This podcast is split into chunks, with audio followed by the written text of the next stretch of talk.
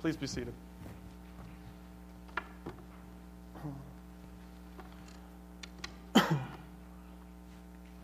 Good morning, church family.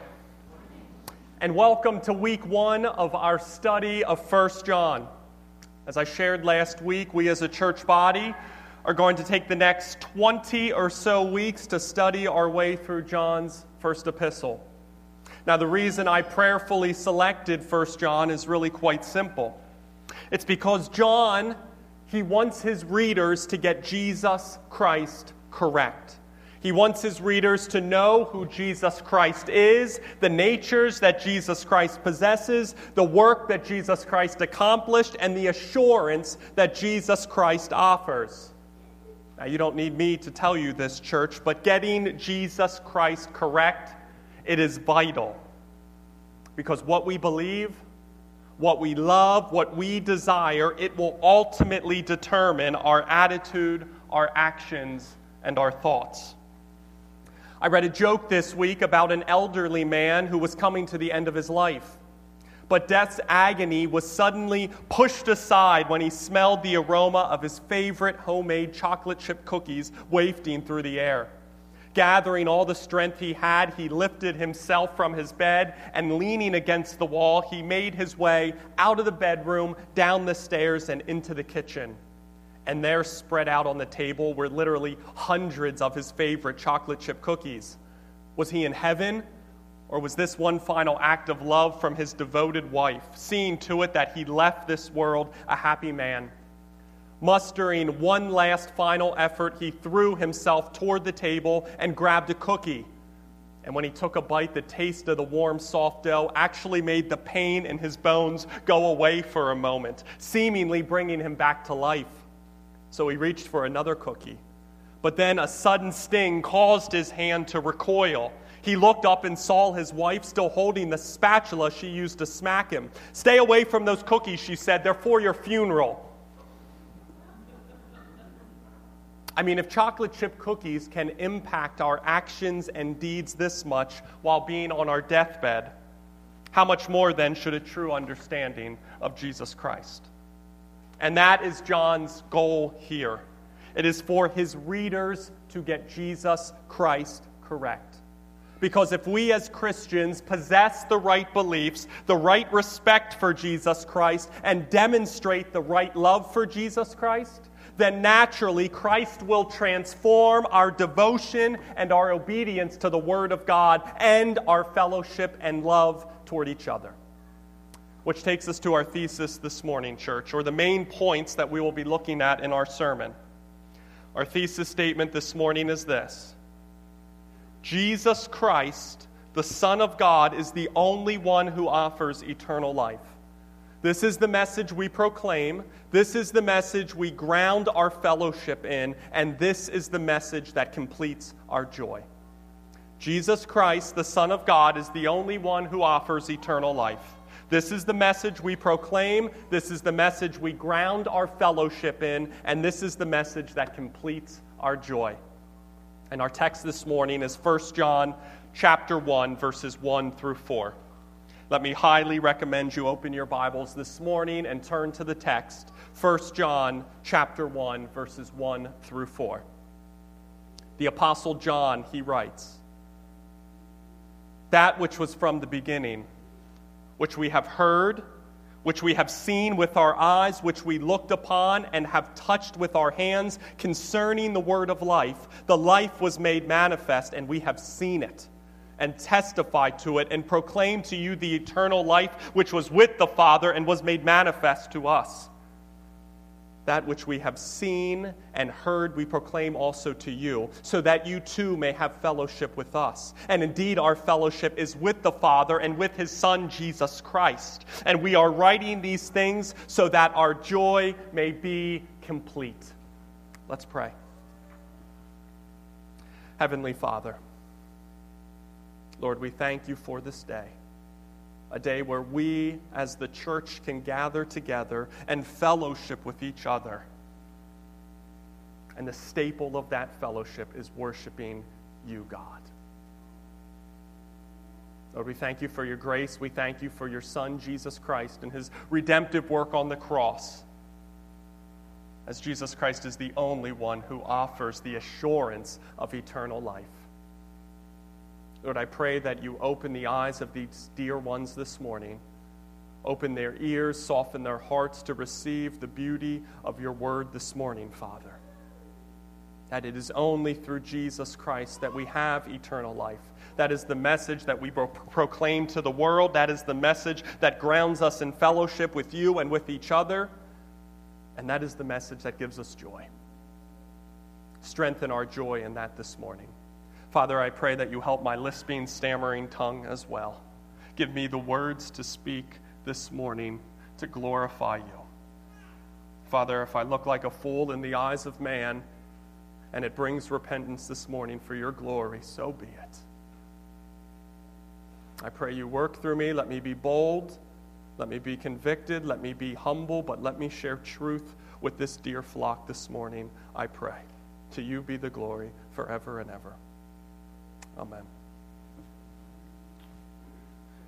Now, before we get to the sermon's two main points this morning, I first want to take a moment to share some background and offer some context on the book. So, in terms of the authorship of 1 John, it seems most reasonable to agree with the predominant Christian view that has been held for the past 2,000 years. That being that 1 John was written by the same author who wrote the Gospel of John, which is the Apostle John, or John the son of Zebedee.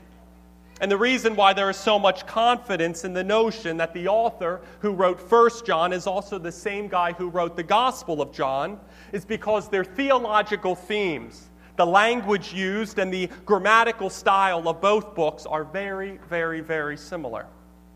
Furthermore, church history also seems to affirm that the Apostle John is the author of 1 John due to the fact that the church father, Irenaeus, quoted from 1 John and cited the Apostle John as the author. Now, why is that important? Well, because Irenaeus was a disciple of Polycarp. And why is that important? Well, because Polycarp was a disciple of the Apostle John.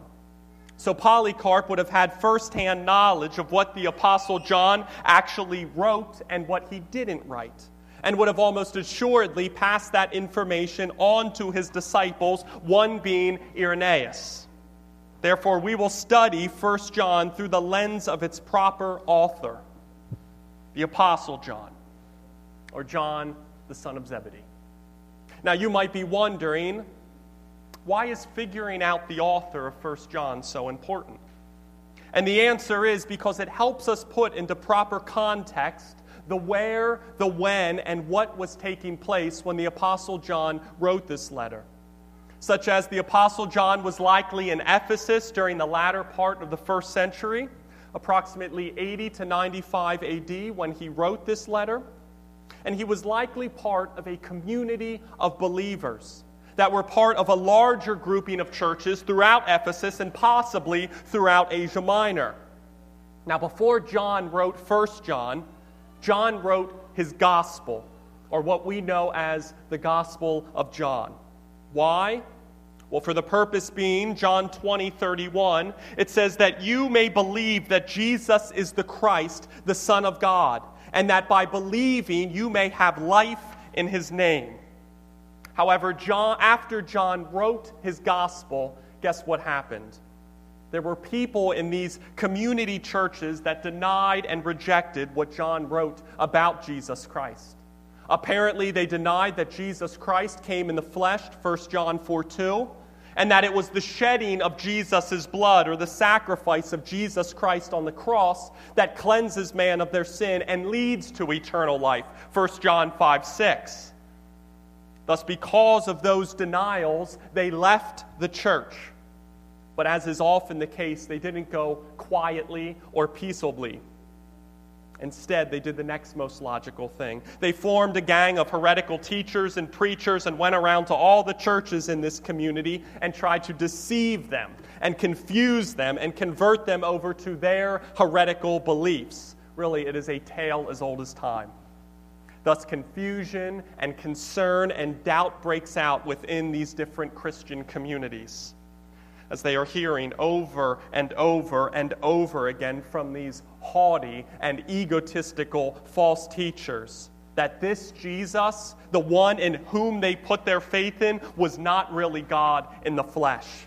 And with that, the Apostle John, he has had enough of these false teachers. He has had enough of their malarkey. He has had enough of their absurdities concerning the nature and the accomplishment of Jesus Christ. So he writes First John to these community churches in Ephesus and potentially throughout Asia Minor. So, First John 5:13, that you who believe in the name of the Son of God, that you may know that you have eternal life. John writes this letter so that his confused and perplexed and maybe even now skeptical readers know that through faith in the gospel of Jesus Christ, their salvation it is secure and that they have eternal life no matter what these heretics who have left the church have to say. Which takes us now to point number one Jesus Christ, the Son of God, is truly God and truly man. Jesus Christ, the Son of God, is truly God and truly man. Verses 1 and 2. John writes, That which was from the beginning, which we have heard which we have seen with our eyes, which we looked upon and have touched with our hands concerning the word of life. The life was made manifest, and we have seen it and testified to it and proclaimed to you the eternal life which was with the Father and was made manifest to us. John opens his epistle similarly to how he opens his gospel by proclaiming here in verse 1 that which was from the beginning now, what is that which was from the beginning? John is making reference here to Jesus Christ, the Son of God, who is divine, who is eternal, and who is from the beginning. This is the focus of John's prologue in his gospel, where he wrote, In the beginning was the Word, Jesus. And the Word was with God, and the Word was God. He was in the beginning with God. Thus, one who is eternal, he must be divine. And since Jesus is eternal and from the beginning, Jesus then, he must be divine and truly be the Son of God. However, whereas the prologue of John's gospel focuses more so on the deity of Jesus Christ or the fact that Jesus is truly God, the prologue of 1 John instead focuses more so on the fact that God, who is eternal, he broke into the world, into time, into space, and took on human flesh, made manifest in the person of Jesus Christ. Now, why is that so important to know? Well, because what John was dealing with here was what many theologians consider to be the infancy of Gnosticism. Now, if you are unfamiliar with the phrase Gnosticism, as brief as I can possibly be, the Gnostics believed that the physical world, or that all things that were made of matter, including the flesh, that they were evil or that they were bad. And that all that was spiritual or all that was spirit was good. Thus, because of this understanding, the false teachers in which John is dealing with, they rejected the idea that God, who is eternal, broke into the world and that he took on human flesh. So, what is ultimately at stake here is the doctrine of the incarnation of Jesus Christ, or that the Word Jesus Christ became flesh and dwelt among us. John 1 14. Thus, the Apostle John sets out here to showcase that the Word, Jesus Christ, the Son of God, that he most certainly took on human flesh and made his dwelling among us. So, John says in verse 1 to his readers concerning the Word of life, concerning Jesus Christ, the one who is from the beginning, this is how we know that Jesus Christ is God in the flesh.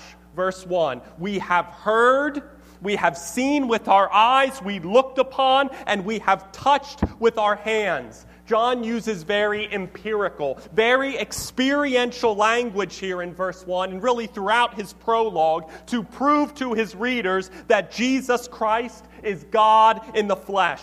And what he's saying here, in essence, is that we, the apostles, the 12 of us, we were all eyewitnesses of Jesus Christ and of his ministry for three years. And based on all the firsthand evidence that we have gathered, we've concluded without a shadow of a doubt that Jesus Christ is God in the flesh. Now, what exactly is the evidence that we, the apostles, base that claim on? John says, We heard Jesus Christ in the flesh. We heard him preach, saying, Blessed are the poor in spirit, for theirs is the kingdom of heaven. We heard him predict his own death, saying, The Son of Man is going to be delivered into the hands of men, and they will kill him. And we heard him as he hung on a cross to fulfill the scriptures, say, As a beaten man, I thirst. But oh, we not only heard Jesus Christ, we, the apostles, we saw him with our own two eyes. We saw him feed the 5,000, we saw him heal the sick. We saw him give sight to the blind, rest to the weary, and forgiveness to the sinner. We also saw Jesus seized in the Garden of Gethsemane. We saw him nailed to a cross and die. We saw Jesus experience death as would any other man but we saw the empty tomb. We saw the resurrected Jesus. We saw him raised from the dead. Don't believe us? Then let me tell you what we touched with our hands. We touched the very nail pierced hands and the hole in the side of the resurrected Jesus Christ in the flesh. John is saying, I know you false teachers think Jesus Christ is not God in the flesh, but I actually heard Jesus Christ in the flesh. I've seen Jesus Christ in the flesh, and I've touched Jesus Christ in the flesh. And I've concluded without a shadow of a doubt, verse 2, that the life was made manifest. The one who is the way, the truth, and the life, the one who is the fountain of life, the one who offers eternal life, the Son of God. He was truly made visible to us in the flesh, in the person of Jesus Christ. And you may be sitting there this morning thinking, okay, so what? So what? John believes that Jesus is the incarnate Son of God that Jesus is God in the flesh. So what? I mean, it's obvious that the Apostle John was a simple man. I mean, he lived before enlightenment and most certainly did not have the education to needed to make such a declaration. So why should I trust what the Apostle John has to say? As David Burgess argues, let us remember that education and training are no more necessary for the Christian witness than they are for the witness in a courtroom. People are not called to the witness stand because they have the special training needed or the education needed to be doctors or professors of ancient history. They are called because they have seen and experienced something that is vital to the case that is being tried. Church John witnessed firsthand the perfect life, death, and resurrection of Jesus Christ. And because of what he witnessed, because of what he experienced, because of what he heard and saw and touched. John says, Christian, you can take it to the bank that Jesus Christ is God in the flesh. Verse 2 from the Father and made manifest to us. But this confidence, church, this joy, this truth that John intimately knows and believes in, it's a truth that he doesn't just want to keep to himself. It's a truth that he doesn't just want to sit on and ponder individually and experience independently of anyone else. Instead, point number two confidence in Jesus Christ leads to a life of proclaiming the gospel, fellowship grounded in the gospel, and a joy that finds itself complete in the gospel. Confidence in Jesus Christ leads to a life of proclaiming the gospel, fellowship grounded in the gospel, and a joy that finds itself complete in the gospel. Verses 3 and 4. It says, That which we have seen and heard, we proclaim also to you, so that you too may have fellowship with us. And indeed, our fellowship is with the Father and with His Son, Jesus Christ. And we are writing these things so that our joy may be complete. You see, John just can't help himself here in verse 3. Since he has seen, since he has heard, since he has touched the very Son of God, Jesus Christ in the flesh, John wants to take action. He wants to proclaim. He wants to proclaim the truth about Jesus Christ to all those who did not have the opportunity to hear Christ in the flesh, or see Christ in the flesh, or touch Jesus Christ in the flesh, so that they too can know the truth about Jesus Christ as the only one who offers eternal life. Let's let me ask this question this morning, church. Do you? Do you desire to proclaim the truth that Jesus Christ really is the Son of God? Do you desire to proclaim the truth that Jesus Christ is the only one who offers eternal life? And do you desire to proclaim these truths to those who are unregenerate in your workplace, unregenerate in your family, unregenerate in your book clubs, your social fence, or to those you meet on the street? You see, John had such a deep desire to proclaim the truth about Jesus Christ to the world because he wanted those who did not know the truth to hear the truth, be saved by the truth, and verse 3, to have fellowship with us. As Daniel Akin put it, John, he loved the church. He loved the believing community of Jesus Christ, and he wanted to invite everyone to become part of it. No one was excluded from his invitation. John wanted all people to join the fellowship that takes place within the church of Jesus Christ. And this must be our mentality too, Christian. Thus, it doesn't matter if someone's been to jail, we want them to join the fellowship. It doesn't matter matter if someone has committed past crimes, we want them to join the fellowship. It doesn't matter if someone doesn't look the part or dress the part or aren't clean shaven like a good old clean Christian. Don't judge me. We want them to join the fellowship. There should be no partiality in terms of who we desire to share fellowship with because the answer is always everyone. However, the type of fellowship that John's talking about here it isn't the type of fellowship one has with friends on wing night. It isn't the type of fellowship one has with fellow fans cheering on a football team. It isn't the type of fellowship one has with dog lovers or game lovers or craft lovers. Instead, the basis, the nature that which grounds the church in fellowship together, verse 3, is that our fellowship is with the Father and with his Son, Jesus Christ. Our fellowship church, as Gary Burge put it, it is not some passing association of people who share common sympathies for a cause, nor is it an academy where an intellectual consensus about God is discovered. It's a partnership where we believers live and grow and experience God the Father and the Son Jesus Christ together. My life in fellowship with Christ, your life in fellowship with Christ, and our lives in fellowship together. That is the fellowship that we desire to invite everyone to be part of. Thus, proclaim the message of Christ to those who need the message of Christ so that they can be reconciled back to God through Christ and be in fellowship with God and with other believers via their faith in Jesus Christ. But what exactly does this Christian fellowship look like that John desires for all people to be part of? Don Graham, he illustrated it this way. He wrote One winter, a young woman named Linda was traveling alone up the rugged highway from Alberta to the Yukon. However, Linda didn't know that you didn't travel to the Yukon alone in a rundown Honda Civic. Nevertheless, she set off where only four wheel drives normally venture. The first evening, she found a room in the mountains near a summit and asked for a 5 a.m. wake up call so that she could get an early start. She didn't understand why the clerk looked surprised at the request. But when she awoke to an early morning fog so dense that it covered the mountaintop, she understood. But not wanting to look foolish, she got up anyway and went down to breakfast. Two truck drivers invited her to join them, and since the place was so small, she felt obligated to sit with them.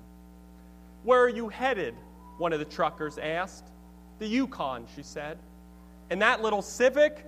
No way. These roads are too dangerous in weather like this. Well, I'm determined to try, was Linda's response. Well, then I guess we're just going to have to hug you, the trucker suggested. Linda drew back. There is no way I'm going to let you touch me. No, not like that, the trucker chuckled. We'll put one truck in front of you and one behind. That way, we'll get you through the mountains. All that foggy morning, Linda followed the two red dots in front of her and had the reassurance of a big escort behind her as they made their way safely through the mountains. Caught in the fog of this dangerous life, we Christians, we need to be hugged by fellow Christians who know the way and can lead safely ahead of us, with others behind, gently encouraging us along so we too can pass safely. Which leaves us with this question When you take a fellowship of saints who have all been saved by grace, reconciled back to God, and have the gift of eternal salvation, and who are loving each other and caring for each other and worshiping their God together, what does it naturally lead to? Joy. John writes in verse 4 We are writing these things so that our joy may be complete.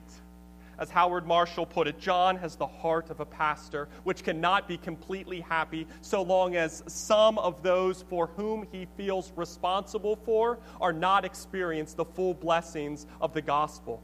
So, sure, John's readers, they're dealing with false teachers. And sure, they are seeing people leave the church and they are being told that what they believe isn't true. But John says, do not lose heart. Don't despair. Don't lose hope. Instead, cling to the cross of Jesus Christ where our joy may be complete. And to the Christian today, yes, the world says God is dead. Yes, the world says religion is the opiate of the masses. And yes, the world says Jesus is a liar and a lunatic and certainly not Lord. But do not lose heart. Do not let your joy wane on what the world thinks or says or does. Because the source of our joy as the body of Christ, it does not come from the world. Instead, it is grounded in our confidence in the accomplishment of the God man, Jesus Christ, who forgave us of our sin, cleansed us of all unrighteousness, gave us the gift of eternal life, and who has ushered each one of us into fellowship with God now and forevermore. What more, brothers and brothers in Christ and sisters in Christ? We share those benefits together. Thus, we can rejoice as a community together, praise God as new creations together, and fellowship as a church together, showcasing to the world that our joy as a united body it is complete in Jesus Christ, through whom we have eternal life, as we've been cleansed eternally by the blood of the Lamb. As we close this morning, I'll begin with the non Christian who is here first. To the non Christian who is here today, I really only have one request. I promise, only one. Non Christian, join us in fellowship. No matter who you are, no matter where you came from, no matter what past sins you've committed, we desire to invite you into fellowship with us. We do. We really do. But here is the catch. In order to be in true, communal, intimate fellowship with us, you first need to be in true, communal, intimate fellowship with our God.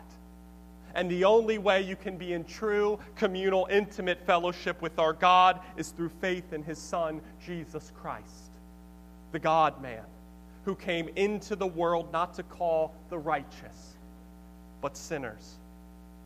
And how did he do that? By living a perfect, sinless, flawless, and righteous life here on earth, the type of life that we could never live. And by paying the price for our breaking of the law, paying the price for our sins. How? By dying the righteous one, Jesus Christ, dying for the unrighteous. You see, non Christian, Jesus Christ, he willingly took our place and bore the wrath that we deserve for our sin. And he was crushed for our sins, crucified for our sins, and died on a cross, paying the price of our sins. But, but being that Jesus Christ, being that he is God, and being that he is sinless, and being that he was the perfect sacrifice needed to appease the wrath of a holy God toward the sins of his children, three days later, Jesus Christ, he rose from the dead, conquering sin, conquering death, and offering eternal life for all who place their trust in him. So now you have the truth, non Christian. Now you have the way. You have all the facts that are needed to be forgiven of your sins and reconciled back to God forever. But the question remains do you trust Him? Do you trust in Jesus Christ? Thus, non Christian, let today be the day that you repent of your sin, that you turn from your sin and you trust in Jesus Christ and Christ alone as the only one who can forgive you of your sin, the only one who can cleanse you of your sin, the only one who paid the price of your sin and can clothe you in his righteousness, in his perfect life, and reconcile you back to God forever. And today will be the day that you are forgiven of your sins. Today will be the day you receive eternal life, and today will be the day that you stand justified before God, reconciled and in perfect fellowship with him and with your joy through eternity being complete in Jesus Christ. Thus, let today be the day, non Christian, that you place your trust in Christ. And to the Christian who is here today, Church, I've gone back and forth on exactly how I wanted to end this sermon, as there are numerous edifying points from the text that could be made. But after much thought and prayer, I will leave you with this. If you this morning believe that eternal life was made manifest to you in the person of Jesus Christ, and you are placing your trust in his perfect life, death, and resurrection for the forgiveness of your sins, then proclaim it. And not only proclaim it, but show no partiality in terms of who you proclaim it to. You see, church, we have a wonderful opportunity at this hostile and confusing moment in history, here at this place, at York County, at Faith Bible Fellowship Church, we have the opportunity to proclaim the message of Christ to non Christians and to offer them the only means of salvation and to invite them into fellowship with us. And even if they don't look like us, or talk like us, or dress like us, or act like us, or know big Christian words like us, that is okay. Proclaim Christ to them and invite them into fellowship with us because we must desire for everyone we know to be in fellowship with Jesus Christ. And you may be sitting there this morning thinking, but Pastor Wes, I'd love to, but I'm just not good at that kind of stuff. I mean, I get nervous when I speak. I don't know the big Christian words. I don't reason well or respond well when people ask me questions. What do I do? And, brother Christian, sister Christian, if that is you this morning, then simply consider the language that John used today. He didn't respond to the false teachers as an academic.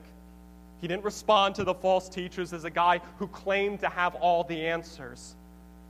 He responded to them as, a, as an individual who experienced the living God in the flesh, who placed his faith in the gospel and had his life transformed by the power of Jesus Christ. Thus, brother Christian, sister Christian, let your witness, let your testimony and your proclamation of the gospel be seen and heard and observed through the lens of your transformation in Jesus Christ. You are new creations in Christ. Christ has taken you from death unto eternal life through his sacrificial work on the cross, and that is where your joy is now complete. Thus, never, ever, ever be shy in showcasing the joy that you now have in Jesus Christ as you proclaim the message that saved you to the world. Thus, it is my prayer that we as a church body, that we see our Lord and Savior Jesus Christ for who he truly is truly God and truly man. And that it is only through faith in Jesus' perfect life, death, and resurrection that we are saved. That it is only through faith in the gospel of Jesus Christ that we have been reconciled back into fellowship with God and have fellowship with each other. Oh, convict our hearts this morning, God, that this message, the gospel message, that it be the message we proclaim, that it be the message we ground our fellowship in, and that it be the only message that completes our joy now and forevermore. The gospel of Jesus Christ. Proclaim it, fellowship in it, and oh, let your joy abound in it this morning, church. Let's pray.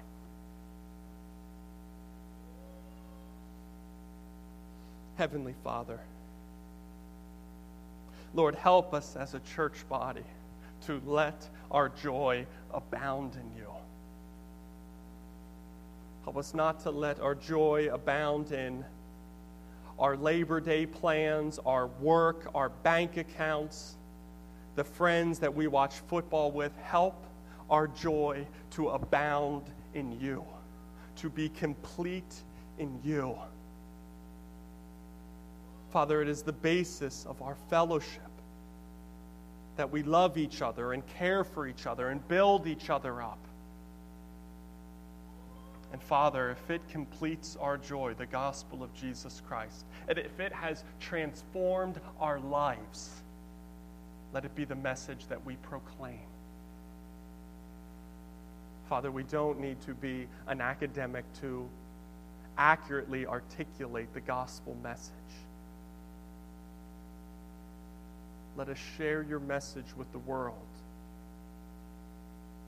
with all of its truth, with all of its beauty, and showcasing to others that it has transformed our lives and it can transform theirs. Give us the confidence we pray and help us, Lord, to let our joy abound.